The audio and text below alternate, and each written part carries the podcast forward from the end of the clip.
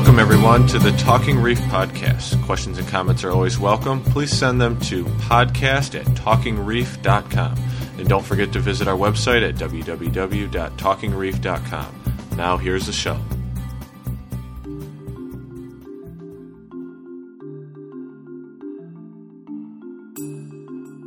Welcome to the Talking Reef Podcast, the weekly talk show that brings you topics and discussions on marine and reef aquariums. This week's topic is sponsored by Coral Dynamics. Coral Dynamics specializes in quality captive propagated corals, clownfish, cardinals, and seahorses. Make sure you check out coraldynamics.com to find out about all the great stuff that they have to offer.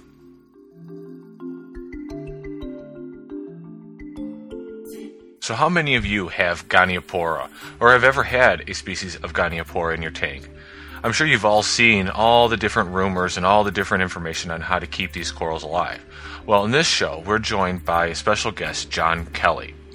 John is the owner and founder of Goniopora.org, a site dedicated to the research and education uh, and preservation of Goniopora corals. Uh, we're going to talk to him for a little bit today, and we're going to learn all about the research that he's done and a lot of the information that's involved in keeping these and so forth. So, without further ado, let's welcome John to the show. John, welcome to the Talking Reef podcast. Thank you, Rob. It's a pleasure to be on the program. Great.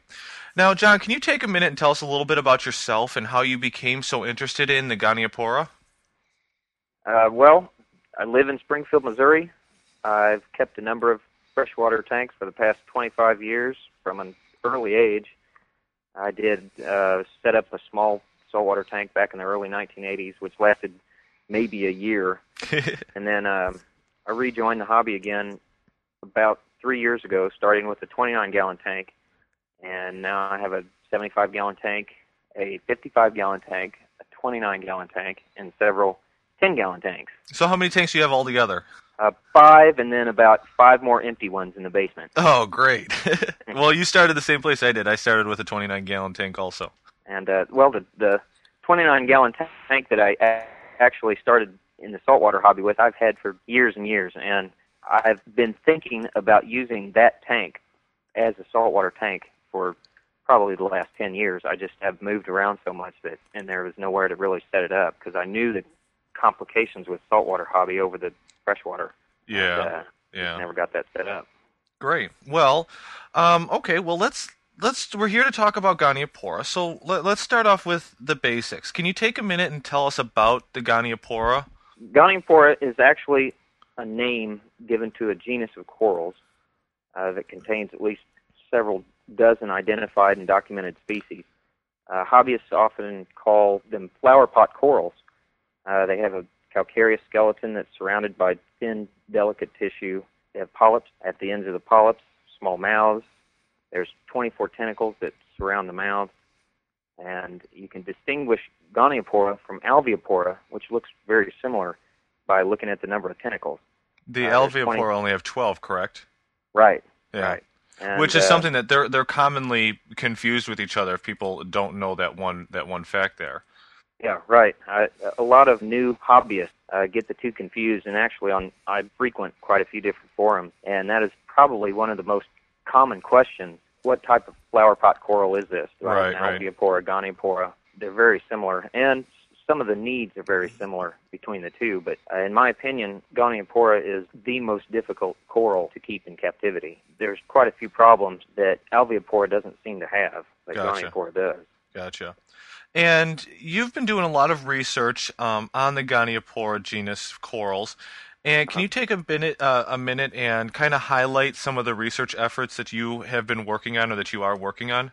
My research has spanned over the period of 15 months. I keep about 12 different species and 15 different individual Goniopora corals in uh, various stages of health. I experiment with different settings, different tanks. Um, I've tried several different salts, uh, skimmers, uh, skim- skimmerless systems, systems with skimmers, all types of filtration, all types of food. I've photographed, observed, experimented, documented, a little little bit of everything. Purpose is to fully understand Goniopora, and I think that is lacking uh, in the hobby. is a, is a full understanding of the coral. Right. And the only way to really do that is by observing and working with documenting it. and experimenting. Exactly. Yeah. Now, one of the things that I wanted to mention is you have a, a website set up um, where you do put a, a lot of, at least some of your information, and you've got some forums set up. Did you want to take a minute and plug that website? Sure. Yeah. Um, it's www.goniopora.org.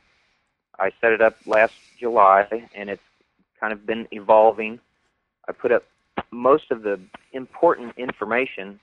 I guess for years there has been various sources of information for Goniopora to, to refer to for new hobbyists or people that Uh-huh. have just bought a, a new Goniopora coral.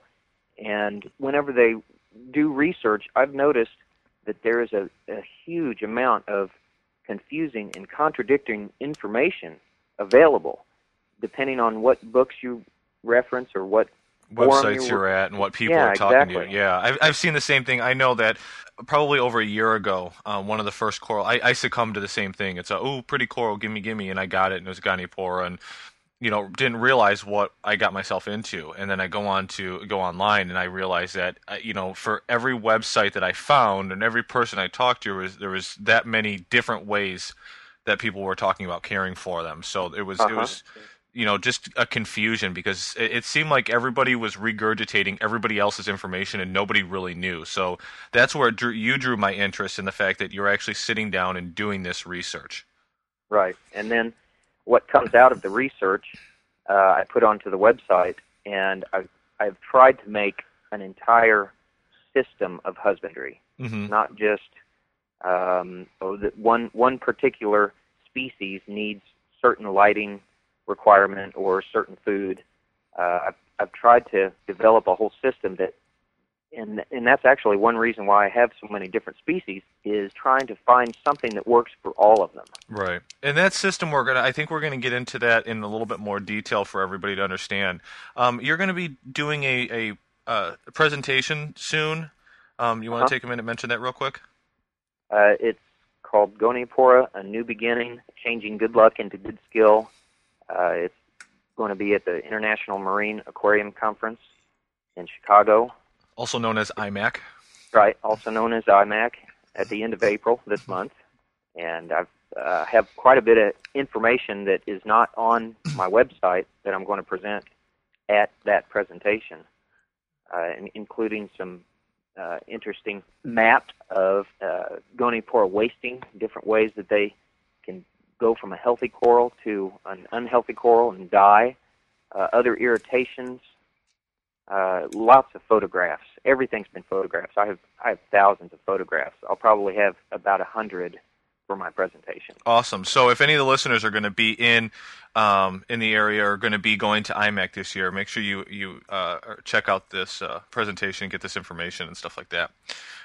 Okay, so basically we kind of covered what the Goniopora is um, and some of the challenges that are associated with it. Can you take a minute and kind of talk about some of the problems that we encounter, uh, that we face with these corals in our tanks? Kind of going through a couple of the major and minor issues. Um, let's let's start with the major issues. Can you what, what's the first major issue that you have found to be an issue with with Goniopora in our in our aquariums?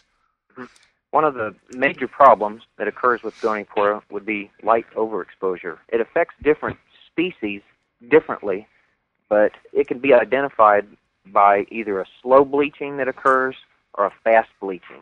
Now, when you say when you say light overexposure, do you mean that it's been exposed to light for too long, like a too long of a photo period, or that the light that it's being exposed to is just too intense for it?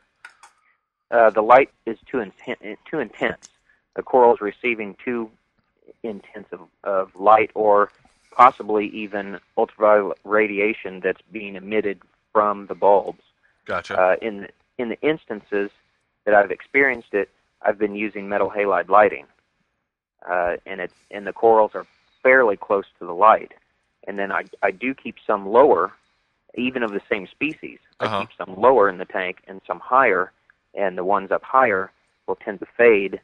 Uh, there is one or two instances already that I've moved a coral just several inches toward the light, and it immediately bleached and immediately uh, suffered tissue damage. now, what um, temperature bulbs are you using when you encounter this? I use 10K bulbs. Okay, and I, I Uh, is that the only ones you've tested with? Are you going to do further research with other temperatures? Uh huh. Um, during the research that I've done so far, I've only used 10K bulbs. Okay. Uh, in the future, the kind of the next phase is to experiment with different different lighting situations, different temperatures. Uh, I I actually do have on a couple of other tanks lower light levels, but I haven't experimented with different temperatures specifically. Okay, so at this point, just to kind of recap what you're saying here, um, is that you've identified a potential issue with 10K metal halides, where if they're up real high in the tank, that that lighting might be too intense for them. Now, you're not saying that a 14K or a 20K bulb would do better or worse, just that specifically um, that you have encountered and been able to uh, probably reproduce this issue using you know 10K metal halides. Um, what what was the wattage that you're that you're working with, or have you tried different ones, and how far away? Uh, just a kind of average rough number. We were talking eight inches, six inches, ten inches from the light. Uh, the the bulbs that this occurs under is 175 watt Okay. metal halide. I imagine that just kind of my own hypothesis would be that it, it will occur underneath different temperature bulbs. I believe it's just mainly the intensity. Okay. And uh, corals that this occurs with are mm, 12 to 13 inches away from the light source. But that is the main body of the coral. And I've, I've thought about this before when people reference or refer to the distance their coral is from the light. Ah, are you talking With- about the body of the tentacles? Uh, Right, yeah. exactly. Because the tentacles, whenever they extend, well, if you've got six-inch uh, polyps, actually, polyps and tentacles, Yeah. um, then you're that much closer to the light. Yep. They are that much closer to the light. Good point. And this bleaching has occurred mainly on on top of the coral uh, that's perpendicular to the light, and so I'm convinced that it's definitely the light. Uh, I have done several experiments that does reverse that by using shading. Mm-hmm. Uh, I think let's see, is maybe in 2002, Julian Sprung um, did some research or published a hypothesis on this problem of oxidative stress Mm-hmm. and suggested that iron and manganese could possibly reverse this problem. I have not used iron and manganese, and just by shading the coral has reversed the problem. Gotcha. Okay, so you know, basically, we we've come on. Oh, the other question I wanted to ask was, um, have you encountered any of these types of problem using anything other than metal halides? Have you tried, um, you know, the power compacts or VHOs or T5s or anything like that, or is it concentrated with the the power, uh, metal halides? Uh, I haven't tried VHO. I, I was going to, but then my ballast went out, so I just thought, well, it, it would be better to do this research with the least number of variables, Right. I guess, as possible. So I thought it was important to keep one bulb, one light, one wattage, one Uh-huh. temperature, Gotcha. and take it from there. Um, on some of my other tanks, I, I have not had a, a bleaching problem, but I've also been doing some low light experiments, like Mhm. 40 watt normal output, oh, interesting. um, 100 watt PC, hmm and I have no problem with those. Good. Good. Um, Well, let's let's kind of move on. Is there another major problem that you you wanted to like maybe the second biggest issue that people um, kind of run into? I'd say the second biggest issue is tissue damage. Uh, Okay. When when they're collected and then shipped and then arrive at the wholesaler and then they go on to a, a local fish store or to another online to some type of an online retailer, they're handled. Uh, they are bounced around in bags, I guess, Mm-hmm. um, shipped in boxes, uh, rattled around the, yeah. the, the tissue is very delicate and it can get torn easy or abraded. Um, and I would say that probably the second largest problem is tissue damage. Part of it is from handling, uh, especially with certain species where the only place to really grab them is around their perimeter. Right, which is where Uh, the tissue is also Right. supposed to be. Uh, Yeah, exactly. And then another problem would be de- that also occurs around the perimeter of the of the coral is brown jelly, hmm and goniopora are notorious for contracting brown jelly. Most of the instances that I've seen brown jelly documented or tried to help other people with brown jelly has occurred or begun at the At the base, yeah. of the of the coral. And another hypothesis that I have for that is that even if they arrived at a at a fish store in perfect condition, if they are cut just their growth form, if they're cut from a substrate in the wild where they have never touched sand or if they're cut from a rock or Right. another colony where their perimeter has never touched sand, but they're cut short enough to look like a free living specimen, then they're placed on the sand bed in fish stores. That tissue then begins to become infected. Uh, it's it would be like taking a an SPS coral upside down and sticking it down in the sand. hmm You pull it out several days later and it's dead. Right. And that's what I believe happens with goniopora is that that perimeter tissue begins to die, and then whenever the coral is sold, it goes to the the customer's tank, and they put it up on a rock possibly where there's now water circulation around that area, and the next thing you know, you have brown jelly. Okay, so basically, what what you're getting there with the, with the tissue and the placement and the source of the the goniopora is, if when collected, the the collectors were to actually cut that off of a main colony, the the fragment that they take and they give to the local fish store has never been exposed to you know direct contact with your with a substrate of some kind. So when it's put in the fish store and a person brings it home and puts it into their tank and plops it on their substrate, it there's nothing with that that coral specifically. It hasn't built up the ability to handle um, being in direct contact with the substrate, and re- the reverse of that also. If you have one that's been used to the substrate and it's put up somewhere else, we have the same problem. um, by placing goniopora up in the rockwork, if it was originally a free living specimen, the free living specimens that I've seen actually grow either thicker tissue around the perimeter hmm or it grows a little bit of tissue underneath the perimeter. Gotcha. So if you if you take a if you take a either either or actually hmm uh, if you take a free living specimen and put it in the rockwork or one that has been cut from the substrate, if you wedge it into the rocks where the tissue gets torn or damaged, Right. then you also have a, um, the potential for infection. Gotcha. Now, is, is there, and I don't know if we're going to get into this later, then that's fine, but I'll just bring it up real quick. Is there a way to identify, um, if you're in the in the fish store, to quickly identify uh, whether the coral's been free living or whether it was cut from a colony? I know we're going to get into some of these later, so if you want to hold off on that, we can.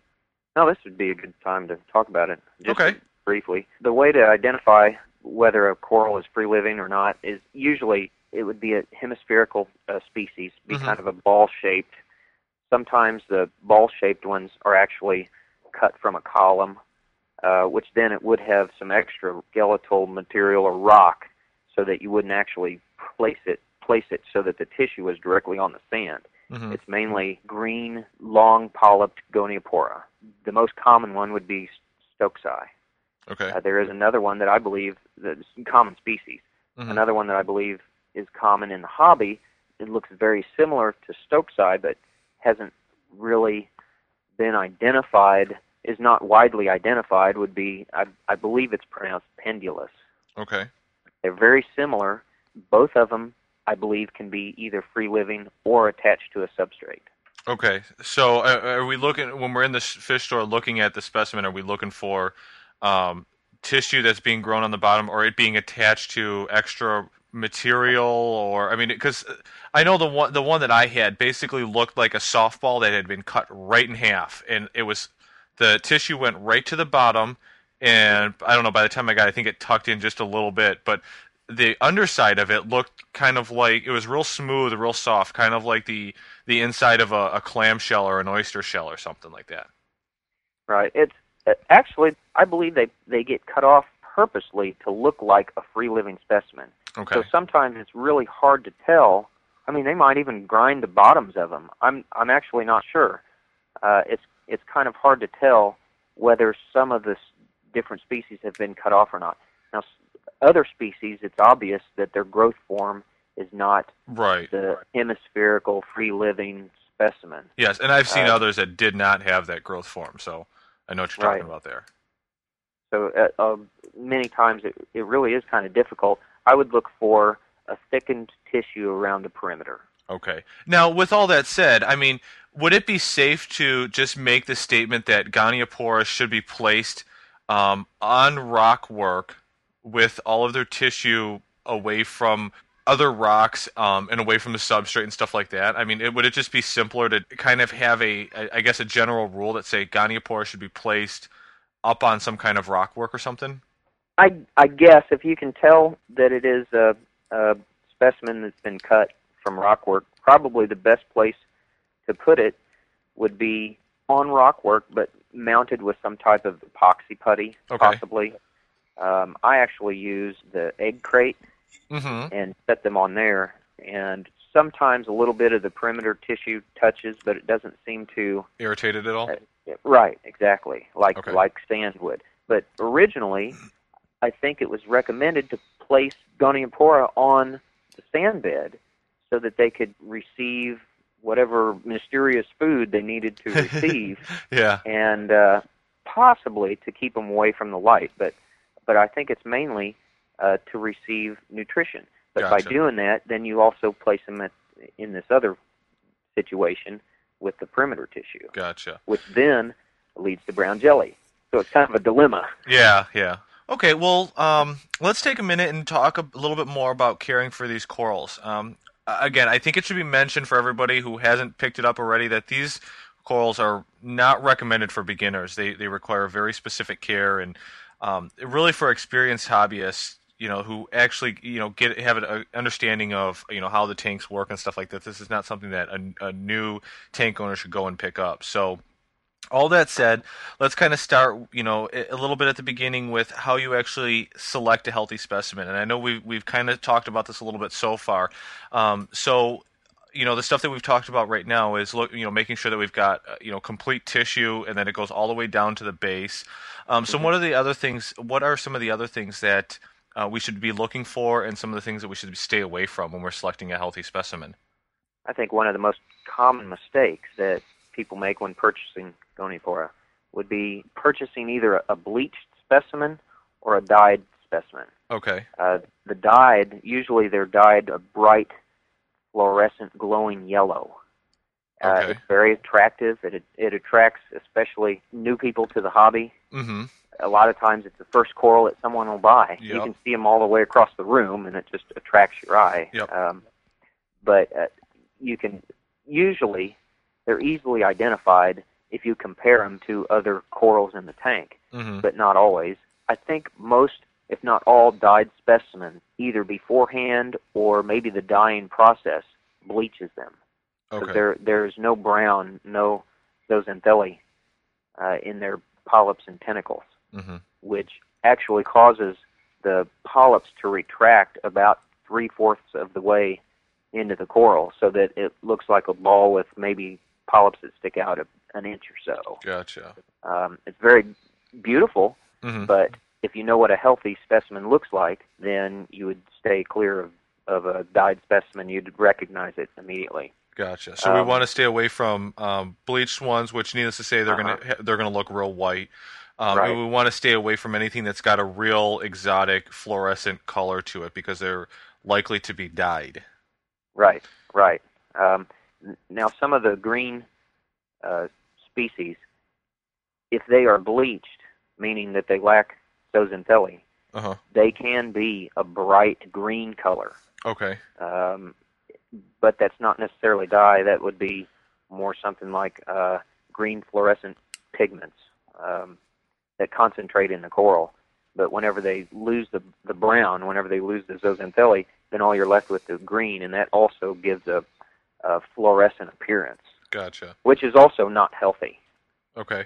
So at this point, probably something that if you are interested in trying to keep a Goniopora species uh, or a species of Goniopora in your tank, it, you know, again, just like with everything else, probably more so here, a good amount of research is research is going to be required, and in that research, get a good idea of what these things look like. Uh, check out various websites and because um, there's there's a whole bunch of pictures all over the place. Um, do you have pictures at your website that could identify each of these different types? Um, do you have any bleached specimens versus um, healthy I, specimens? I do. Uh, there is a, a, photo gallery on the website. It, I have tried to collect uh, various photos. Some of them, there's a, a database section, and then there's a troubled specimen section. Okay. To, to reference a healthy, or actually what an unhealthy specimen looks like, you'd go to the trouble to the troubled specimens section. Gotcha. So if somebody is interested a, in, in what these look like, then they can go to your website and they can kind of take a look at um, right. some of those pictures. So, what right. are some of the other things that uh, that we should look for or stay away from when when selecting a healthy specimen?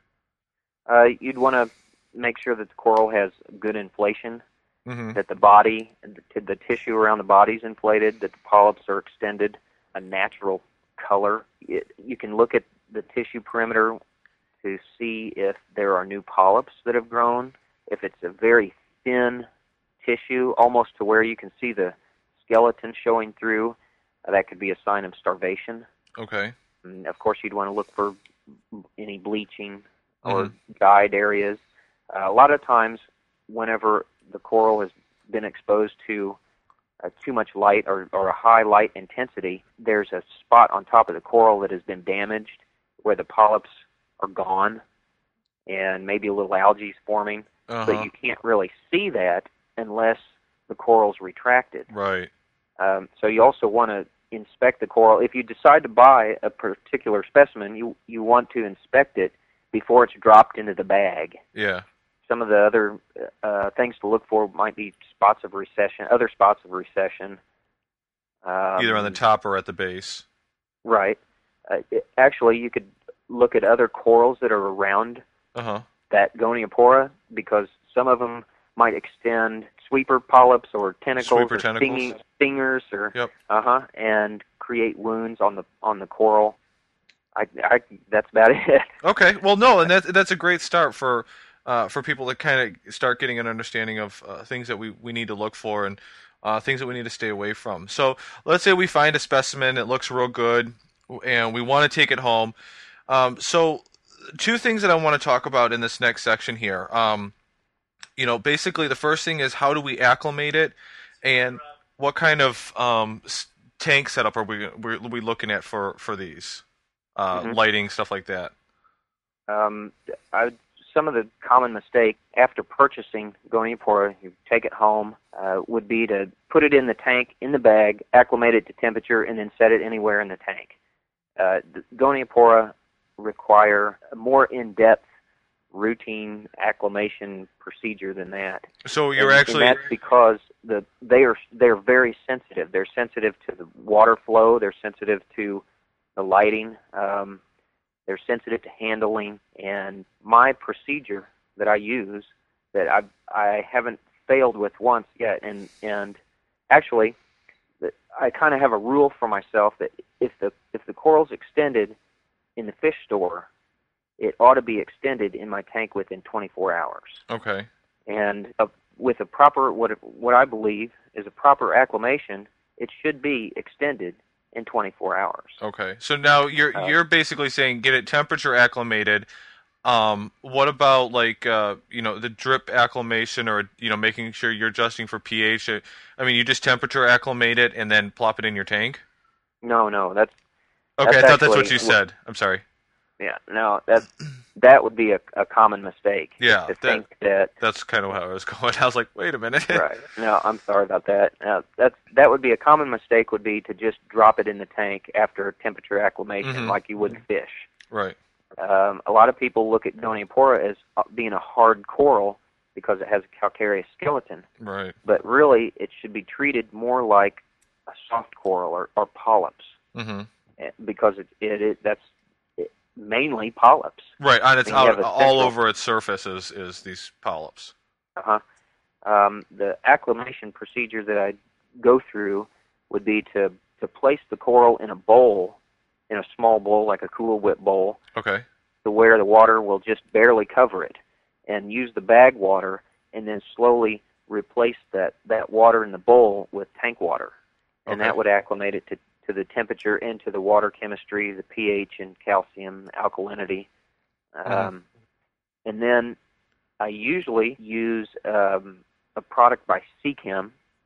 Uh, Kent also makes a, a product. It's it's called Reef Dip. It's kind of an iodine dip, Uh huh. um, and I've never had a problem using that with Goniopora. And I've actually used that at- for extended periods of time on other problems. Uh, the the Reef Dip will get rid of flatworms hmm and kind of give you a, a peace of mind that i- if if there happen to be some type of tissue damage, infection, that it also helps that too. It helps to disinfect the coral. Gotcha. Um, actually, during the dip, I usually go into the tank and I plan a location for the coral. Uh, you have to think about the water flow.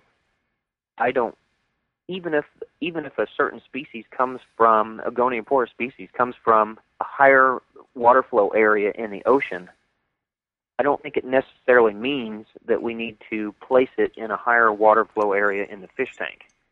And that's because the the husbandry is going to change. The the way that you take care of the coral will be different than the kind of care it gets out in the ocean. I think the most important thing is to have the polyps extending, and that's what this whole acclimation procedure is for.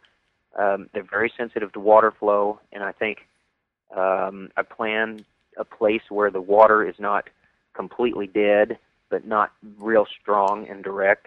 So, are we looking for something similar in water flow that we would look for uh, when you know trying to pick a spot for, say, a bubble tip anemone? We're looking for something where we got a nice swaying motion or uh, a real gentle Yeah. current moving through. We need moving water, but just enough to keep the polyps moving. Nothing strong and nothing dead.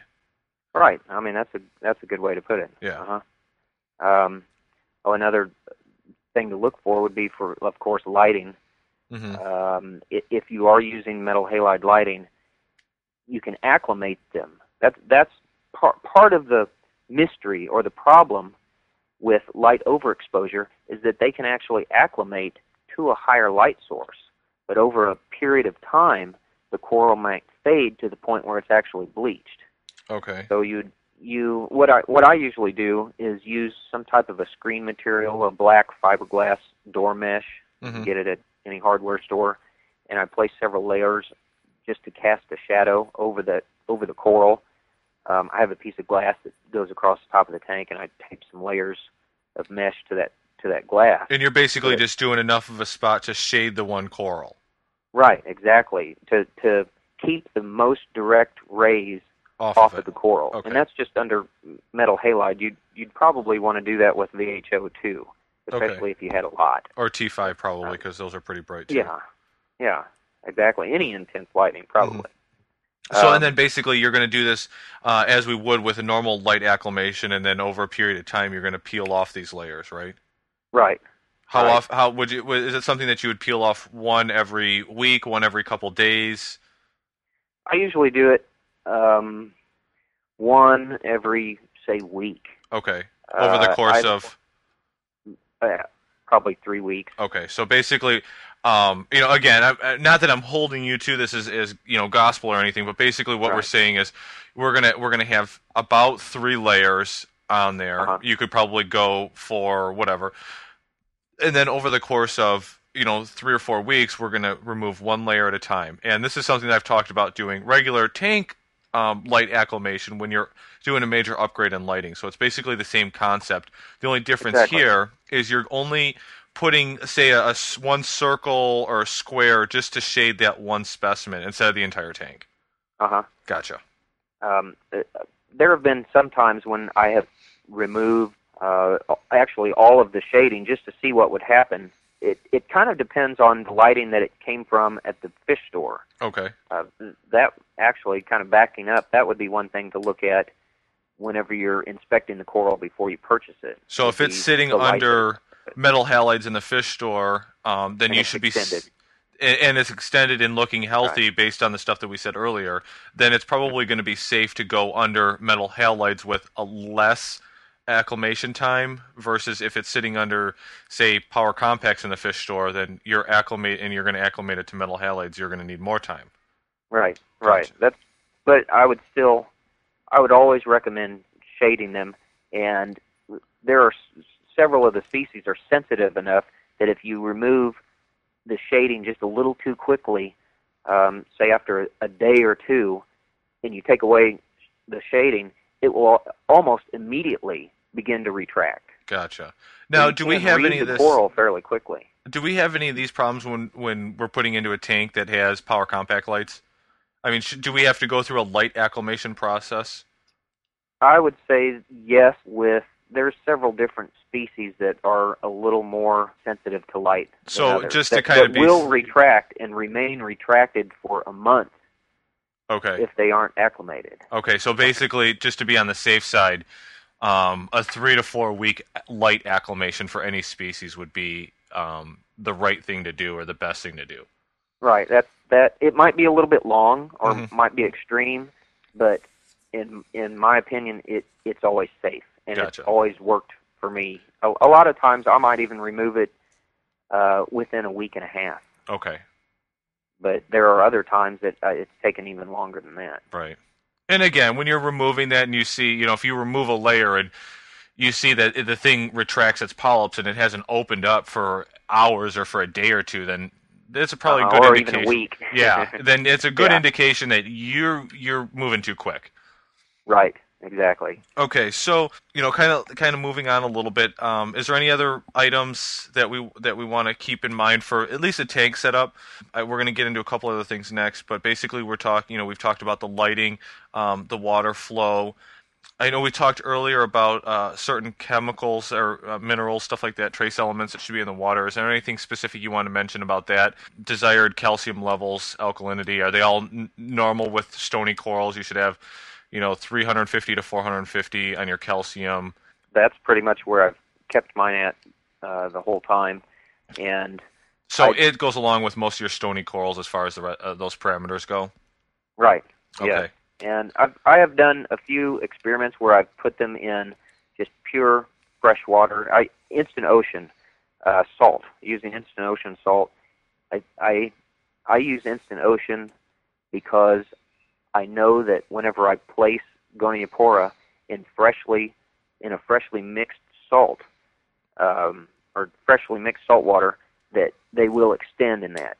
Good. Oh, I've I've read, or I guess it's kind of a, a rumor, hmm hypothesis that Goniopora need nutrients in the water to extend, and I don't I don't believe that's true, uh, because I've I've tried it or tested on several different specimens that you place it in fresh water and they will still extend. Gotcha. Um, I think that's the the when purchasing a, a new Goniopora, I think that's critical to have them extending as soon as possible because that leads to the next process or, or next husbandry step would be to feed them. Okay, so now on that note um, about feeding them, let's take a minute and talk about what we what do we feed them, how do we feed them, and how often do they need to be fed? Well, so most of those questions begin with the type of Goniopora you have. Okay. There's there's some with uh, large polyps and small polyps and long polyps, short polyps, but the tentacles that surround the mouths can be shorter. You might have large polyp and short tentacle and small mouth, hmm which would mean that it might have a little more trouble capturing food, capturing the food that you're feeding it. Okay. Um, so the the figure out what types of food to use and how you're going to, to actually feed the coral would depend on the size of polyps, size of mouth, and the length of the tentacles. Okay, Um, now it's a good thing that you're you're you're kind of bringing it up here because I think the point that you're getting to is, um, for a long time, at least I know that when I was starting with these, uh, the understanding was you know something that you kind of alluded to a little bit ago that they like dirty water and that they're just filter feeders. Now you've actually come to a slightly different conclusion from that, haven't you? Exactly. Yeah, I, I don't I don't believe in in what I call the dirty water philosophy at all. Right. Um, I I do believe, and and there's, I think it's important to, to define what a nutrient for Goniopora is. Yes, and you know that's a good point because nutrient rich, and I think we've talked about it a little bit before in the past shows uh, about nutrient rich and what that actually means. Nutrient rich, in, in the, the general sense in the tank, we're referring to your your nitrate levels, um, stuff like that. Now, what we're talking about here, what you're specifically alluding to, is that what what these corals are actually going to be eating is stuff that's very similar to what other corals are going to be eating. Now, depending on the polyp size, that could actually change. If we're dealing with large larger polyps that have a larger mouth, you could feed something larger. Uh, I mean, uh, literally, probably up to the size of a small mysid shrimp or even a brine shrimp. Um, exactly. But then going smaller, when you've got some of the species with the smaller polyps and the smaller mouths, then we're going down to to stuff small like uh, rotifers and um, uh, mm-hmm. stuff like cyclopses and various zooplanktons. Right. Exactly. Gotcha. Uh, um, some of the foods that I've experimented with, uh, a- actually, there's kind of a, a debate or a, um, a feeding philosophy between whether Goniopora eat or consume phytoplankton or whether they consume zooplankton or, or whether they need both both to satisfy their nutritional needs. Uh-huh. Uh, it, just by watching different species, different specimens feed, I really I, I can't identify a feeding reaction to phytoplankton whenever I've tried to feed phytoplankton. Right. I feed. I, I've fed um, many different types of zooplanktons in in other types of small foods such as shaved uh, seafoods, uh, powdered flake foods, freeze dried foods soaked soaked in water 1st uh-huh. uh, freeze dried copepods and freeze dried rotifers, mm-hmm. and I, I do see a feeding response to those. Definite feeding response. Uh, DT's oyster eggs and Cyclop-eeze. Okay, so with that information, let's kind of talk a little bit about exactly how you feed them in your tank and the kind of stuff that you feed them. Now, something that's important when you get a new specimen in there is not only do you have to do a light and tank acclimation, but you have to go through a certain type of feeding or food acclimation process. Can you want to explain that real quick? Yeah, um, that's a good way to put it. Many times, a new specimen doesn't necessarily begin to react to the foods that you're feeding it immediately. Uh, I think part of this is, is that their their nematocysts, the stinging cells in their tentacles, aren't quite functioning properly. I think they've uh, just the the the shipping process is, is, is kind ship, of the shipping process and, and the time that it takes to come from the ocean to the fish store to your tank. Mm-hmm in that time, they might have the the coral, the polyps, the tentacles might have regressed slightly uh, to the point where they can't actually grab the food. I've noticed this in, in quite a few instances. Okay, so um, basically, what we're saying here is, um, if you've got a new Goniopora, you can't just start throwing in brine shrimp and expect it to start feeding it. You actually have to do something. What is that something that we have to go through? Well, I, I like to start feeding the coral with more of a of a a liquid food. Okay. A liquid with very small particles. Now, is this something um, like the? Uh, I know I've seen this before. I haven't actually used it, but I know there's a certain companies that sell liquid invertebrate foods for like filter feeders and stuff. Is that what you're talking about? Similar, I guess. Okay. It, those, those are those. I I'm I haven't experimented with those okay, mainly so because what, I've tried to stick with more concentrated foods such as Cyclop-eeze so basically, you're going through and you're you're going to use very small particulate food pieces, um, either ground up or shaved real finely. Now, uh, when you go through zooplankton, yeah, exactly. Now, when you go through this, are you actually spot feeding it directly to that, or do you feed it to the tank and allow the the uh, coral to pick it up through the water movement or something like that? Um, I usually prepare the food 1st mm-hmm. uh, to to make it more liquid because I think that the liquid or the juices in the food actually help to elicit a feeding response. Okay. Uh, for instance, I, I take Cyclop-eeze and I I mash it with the back of my spoon. Okay. Uh, in a bowl uh-huh. before I feed it. I take Cyclop-eeze. Uh, sometimes I take uh, shaved shrimp. Uh, sometimes I use a, a concentrated rotifer diet. Gotcha. Uh, Yeah, this is something familiar. Oyster eggs. That's that's a good product to use. Yeah, anybody Uh, that's familiar with doing um, raising, uh, you know, f- uh, fish fry, sorry, uh, baby Yeah, fish and stuff like that. One of the common Uh-huh. things that, that we use is you have like those old style medicine grinders where you have that cup, that marble cup with the tool, and you just kind of Oh, ground yeah. up the flake food Uh-huh. before because they they can't take anything big. So you can do the same kind of thing here um, with you, your various uh, zooplankton type foods, your your oyster eggs, your golden pearls, your uh, cyclopses, or your shaved or ground up uh, regular fish foods uh, or, or Uh-huh. uh, t- Or seafoods. blended. Put in put in the blender. Some people use a, a blender mush. hmm Uh, I I don't blend mine yet. I probably should. It'd probably work just the same. But I think during the research, in order to really identify what a feeding response is, I, that's why I've just started mashing it in order to keep it small and concentrated amounts. Okay. Um, and and then over the period of a few weeks of feeding kind of a, a liquid, very concentrated food, de- depending on the species, if it has a larger mouth and, and longer tentacles, eventually it will eat, uh, say for instance, whole uh, mysis shrimp. Gotcha. And you don't have to Uh, grind or up this stuff of as flake much. food. Um, and I, I have used uh, powdered flake food rubbed together in my fingers to Yeah. to Yeah. make like a real fine powder. Mhm. I've noticed um, I used Formula One, the Ocean Nutrition Formula One Yep. food, and, and uh, they actually feed on that.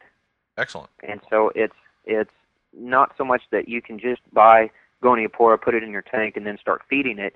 There is kind of a, an acclimation period to the food that normally takes place. Sometimes you can get lucky and, and it'll just start eating right away, but most of the time uh, it requires a, a kind of a process, a little bit of an acclimation period. So now, when going through this acclimation, this feeding acclimation process, and you have this all mixed up and it's all ready to be used, um, is this something that again do you, do you just kind of take it and pour it into the tank, or do you use something like a, a turkey baster and and kind of spot feed right on the tentacles or right in that area? Do you cut the pumps? Mhm. Do you leave the pumps on normal? Um, I, I've oh, I've used a turkey baster just a little bit. I I think it's kind of broad. Uh, it's not it's not direct to the target enough for me. Uh, I use uh, I used to use actually a big 60 cc horse syringe with some hard airline tubing attached to the end of it. Um, but now uh, just a, like a five millimeter five milliliter syringe out of a Salifert Yep. what is it, alkalinity kit. Yep. I think Yeah, they the come in the calcium test kits and all that stuff too. Yeah, I know Right. exactly what you're talking about. I use some some soft airline tubing to attach a hard, a longer, hard piece of airline tubing to that syringe, and it works perfect.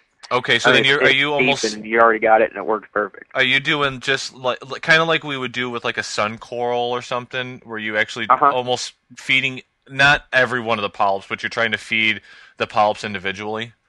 I try to feed as many individual polyps as I really have the patience to. Right, and and Uh, anybody that's seen a Goniopora knows that we're we're talking. There's a load of polyps in there, and it, that can be yeah, a rather difficult thing to do. Thousands. yeah. yeah, exactly. But um, I I do that. I I do try to feed as many individual polyps because of the way that they actually take the food down. I I have loaded up one, a single polyp. One another one of my experiments loaded up a single polyp with as much food as I could hmm as it would as it would take it backed up in the it, it backed up from the from the corallite from the skeleton corallite uh, about a quarter inch Okay. or or more and I watched it over the period of a day or two and it kind of slowly turned black and slowly I guess dissolved was was uh, absorbed by the coral or broken down Gotcha. um, and so one one polyp can only Handle handle, so I much. think, so much food. And if you have a, a larger colony, then it helps the coral to feed as many polyps as as you really can. Gotcha. Okay, so to just kind of recap the feeding a little bit, uh, the first thing that you mentioned is when we're bringing in a new coral, we have to go through a feeding acclimation process. And this is a process where you start basically using um, a real fine ground up food, uh, zooplankton type food, Cyclop-eeze, golden pearls, oyster eggs, uh, some ground up fish food, various types of seafood, mixed up and kind of target fed to the polyps. And Right. then moving forward, um, I, I you know I'm going to make the assumption that as you go through this process, as the weeks or months go on, um, you don't have to grind it up as much, and you're eventually going to get to a point where they're going to be able to take, depending on the species, larger pieces of food. They'll probably be able to take baby brine shrimp, um, Cyclop-eeze that's not mushed up at all, uh, and then getting into some of the species that have a larger mouth, you're actually going to be able to feed them. Um, they'll actually eat full brine shrimp, and even um, some of them will take a full mysid shrimp. hmm Um, but part of it, though, you, you still have to have some type of a, a little bit of a liquid, uh, something to induce a, a feeding response, something that's kind of liquid, so that the coral can can taste. Yeah, kinda get the taste it in the water. actually has it in its mouth. Yeah, and anybody that uses garlic extract when they're doing their fish food can kind of relate to this because when you get that into the water, you notice that your shrimps and you know I, I know in my tank the snails come burrowing out of the sand, Uh-huh, the star exactly. my serpent stars come out from underneath the rocks, the shrimp come out, and they kind of get that taste. You know, the the flake food's not there, but that garlic in the water just it triggers them all to come out. So basically, you're talking about the same thing here. Right. What you're talking about is trying to uh, initiate a feeding response by adding this liquid or whatever part, small mushed up food into the water, get it to circulate around, and then from that they'll actually you know start consuming larger bits of food that you may be putting into the water also. Right. Perfect. Right. Um, Okay, well let's let's kind of move on a little bit from there. Is there anything else that we want to mention about overall tank maintenance with this care? I know that we've been through some pretty good detail on a lot of these different topics. Is there, you know, we're going to get into one more kind of advanced topic before we before we end the show. So before we get into that, is there anything else that you wanted to throw in about tank maintenance before we move on? Um, I, I guess it it of course it's kind of almost common sense that it would be better to keep Goniopora in an established tank. Yeah. Uh, I I do uh, have a tank that has a, a refugium and, and a sump with Mhm. macroalgae and different types of filtration. I have Mhm. another type of tank that I've been keeping Goniopora in that is a bare bottom with just live rock and a and a skimmer. Mhm. Um, but both both of those tanks have been established for quite a while. A, a new tank, especially from from the feeding, from having to feed the coral, a new tank might not be able to process that food immediately, Yeah. that extra food. Yep. Uh, it's not a lot of extra food, but it- it would be like dropping a, a cube or two of mysis shrimp in three once every three days. Um, Yeah. which we might want to backtrack and, and add that in as far as a, a feeding regimen or schedule would be once I would recommend once feeding the coral once every three days. Okay. Okay, well, let's kind of again we're we're kind of pushing time a little bit, so let's Yeah. kind of move into um, the last item that we wanted to talk about, um, and this is going to be I know a lot of the stuff we've talked about has been kind of advanced stuff, but let's move into a little bit of a more advanced topic, uh, and talk about Goniopora reproduction or fragging, and kind of what I'm looking for here is can this coral become hobby sustained like a lot of the other stony corals out there? Is it possible to do uh, fragmentation or reproduction of these corals in our tanks? Uh, I'd say there are certain species. Mo- actually, it kind of depends on the growth form. I believe there's there are certain species that that are more encrusting or submassive Uh huh. uh, that probably lend themselves a little bit better to being fragged. Right. so, some of the more difficult species, the the stokesi, I'm not sure if it will ever really become hobby sustainable. You mean uh, th- those are the ones that are like the the hemispherical? Uh, Right, yeah. right. They're already difficult enough to keep, Right. and they they do reproduce by forming uh, buds. Drop 'em- Yeah, Uh, budding. I, I call them goniophytes. Um, I, I don't like to call them baby goniopora. right. right. There's got to be some type of a scientific sounding name to, to label them with. So well, I you just came up with a good one. goniophytes. And, uh, that works for us. Um, I, they do say, for instance, I, one of my specimens has 15 of these buds on it, and it's dropped two already. And actually, the two are turning one year old this month. oh, really? So you Um, actually are getting new specimens out of this baby Uh-huh. Now, after a year, how how big are they? I mean, we, are they still really small or?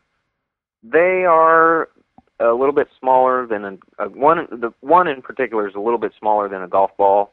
The other one, I I did an experiment with, and I glued it to a rock uh, whenever it came off of the colony, and it does not seem to have done as well. Okay. Um, I'm not sure if it's because I actually it's a free living specimen that dropped these off, and I tried to glue it to a rock to see if it would keep its original growth form or if it would try to encrust the rock. Uh huh. And for the most part, part it's tried to keep the original growth form, but it just has not grown near as as fast rapidly or successfully as the other one that. that So I one of the one of the issues with these is you know after a year we're only talking about a golf golf ball size. I, yeah or smaller. Yeah, so we're talking about you know a, a specimen that you know first of all is very difficult to keep. Second of all, um, is not a fast growing uh, species. So even if you are getting some kind of budding or you get a, a, specimen that or a growth form that you can actually fragment, these are not something that are, are going to be growing fast. It's No. not going. to You're not going to be able to have a high supply of them. Right, and o- over time, over generations of um, goniophytes, producing goniophytes, uh, producing more of them, over over a, a period of time, I that question of whether they would be uh, sustainable in the hobby or or be able to uh, not be taken so so many of them be taken from the ocean. Uh huh. I I don't I don't know if that I can't answer that right now. Gotcha, I, I yeah. just I kind of tend to think that those particular species are already too difficult to keep them. Gotcha. Um, Gotcha. I don't think they'll somehow evolve. But some other species that are uh, submassive or encrusting, they are actually quite a bit easier to take care of. Mm-hmm. And um, one experiment I've done is is to try to actually propagate one. Uh, cut cut the rock that it was on very close to the tissue perimeter to see if the tissue would kind of encrust onto that rock. Uh huh. And due to the growth form, uh, I actually believe fragging them is better than trying to get them to grow onto another surface and then cutting that surface off. Gotcha. Because that's yeah, Uh, that's a technique that I know is used with other types of corals. Right, exactly. Because it it, it does seem it it the goniopora does kind of grow like soft coral polyps Mm-hmm. uh, in a way, but it also has the the skeleton that that grows in what I would consider to be kind of a a magnitudinal growth form, kind of like a a marble that grows larger three dimensionally. Uh huh. And so as it's growing, as it's trying to encrust onto a surface, it's also growing more massive uh, vertically Right. um, in in all different directions. So it, it's actually, I believe, it's probably better to fragment the coral and mount it to a, a stable rock. and let and it grow not from expect- there. Right, exactly, and, and not expect the tissue to encrust on that rock, but actually expect the the coral just to kind of form its own rock as it grows larger, and its rock would be its skeleton, of course. Excellent. Yeah. Yeah. Yeah. I hope that makes sense. No, no, it does. I mean, basically, what what we're getting at is, you know, uh, as you mentioned, with a lot of this, uh, specifically soft coral and, and some other types of coral, placing them next to another rock will actually cause them to start moving over and encrusting on that. And what you can do, and I've done this with Xenia. In fact, this is the way I, I did my first Xenia fragging. Is you basically you take another rock and you put it right next to it where the tissue is in contact with the other piece, and what'll happen is it'll start growing on that other piece and then you know after a little bit of time you can kind of separate them and cut and make a cut and you'll end up with two pieces you'll have the original colony but then you'll have this new rock that's got a, a small portion of tissue on it at that point mm-hmm. and that remaining tissue will, will grow and what you're saying is that That's with not that we not do not yeah do it. you do not want to do it this way because of the way that they grow. What you actually want to do when you have these that have a growth form that is, you know, that promotes this type of growth is you actually want to cut a, you know, actually frag a piece off and then mount it on this rock and let it grow from there. Right, and So- and you don't necessarily have to mount the tissue so that it's touching the rock. You just want to mount the, the, the skeletal base of the part on there and let the tissue go on its own. Right, exactly, because it will it, it will form its own base Uh-huh. I guess it, its Yeah. base will increase in size As it grows. magnitudinally. Right. Great. Okay, John. Well, um, we're pretty much uh, long out of time now, so I wanted to take a minute and thank you uh, for being on the show with us this week. Um, is there anything else that you wanted to throw in real quick before we before we uh, finish it up? I guess, kind of in conclusion, um, I hope that the work that I've done does somehow, in some small way, help to lower the mortality rate of Goniopora in captivity. Yeah, Uh, you know, and I do know I know that there's a lot of uh, Talking Reef members that do keep, and I know that we have one member specifically um, that does is actually become, you know, it has a lot of these, it keeps a lot of these different uh, Goniopora. So I, I know that this is going to benefit a lot of people, and like you said, it, it's one of those hard species that a lot of people get, and they just there's such misconceptions about how to take care of them. Hopefully, this this does Yeah. help people. Yeah, there's a, there's a lot of confusion and contradictory information. Mm-hmm. especially for for for anyone that wants to keep Goniopora. And I'm I hope that that the research that I've done I can put into kind of a coherent step by step formulate or d- develop a system of husbandry that can be used on a variety of the different species. Mm-hmm. And then eh, because I have 12 different species now that seem to have done well under this system. And as time goes on, I hope to kind of identify some of the more subtle differences between the species Right, right. so that we can have kind of some more pinpoint information about the different species. But basically, as it is now, there's so little that's really known about Goniopora that really they're just called by color. You've got Yeah. a purple Goniopora and Yeah. a green Goniopora and a red Goniopora. Mm-hmm. But there's several different species of purples. There's several different species of greens, and they're not necessarily the same growth form. They don't have the. They're not necessarily cause the same amount of problems or have the same amount of problems. Right, but yeah. I, I hope to help sort out how to actually keep Goniopora alive. Excellent. So, uh, everybody that's uh, interested in more information, of course, head over to uh, to John's website, goniopora.org. Um, a lot of information there, a lot of pictures and stuff like that. Um, if you uh, are going to be at IMAC, uh, check out uh, John's information there. Uh, and uh, you know, if, if there's any follow-up questions, uh, you can either you can post them in the show like everybody does. There's a, a post for each one of the shows, and people usually follow up there with it, with questions and answers.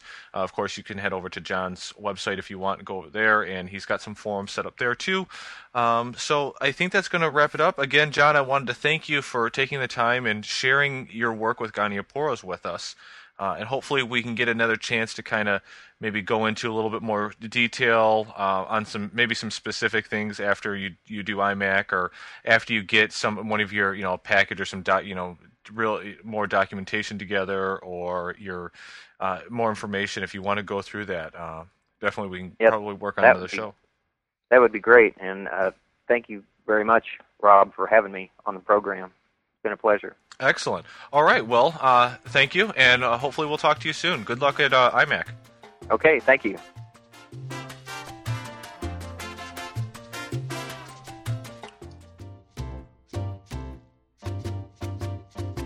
Okay, and that was John Kelly joining us to talk about the Goniopora. And uh, just to kind of move on real quick, I know this has been a long show, and I had a whole bunch of more stuff that I wanted to throw in there. A lot of follow ups to the video cast that I had produced uh, earlier and released over the last couple weeks. So, what I'm going to do is I'm going to wrap up a lot of the questions and answers that came from those video casts, and I'm going to put them into a separate show. I'm going to try to get that out next week. No promises. Uh, it's probably going to be a bonus show and not the main show of the week, but it's something that I was going to try to cover in this show. But as I mentioned, the interview ran a lot longer than I expected. But that's okay because I think there's a lot of great information in there. So we're going to pretty much skip the rest of that. Uh, as far as the community update goes this week, uh, not a whole lot for you because uh, basically for timing concerns. So if you have questions, comments, introductions, anything like that, make sure you call them into the voicemail line. Uh, the number is 586 486 3357. And uh, also make sure you head over to the forums and uh, get registered there, get some posts going, and join everybody in the discussion. So that's going to wrap up the show this week, and uh, I will talk to you very soon.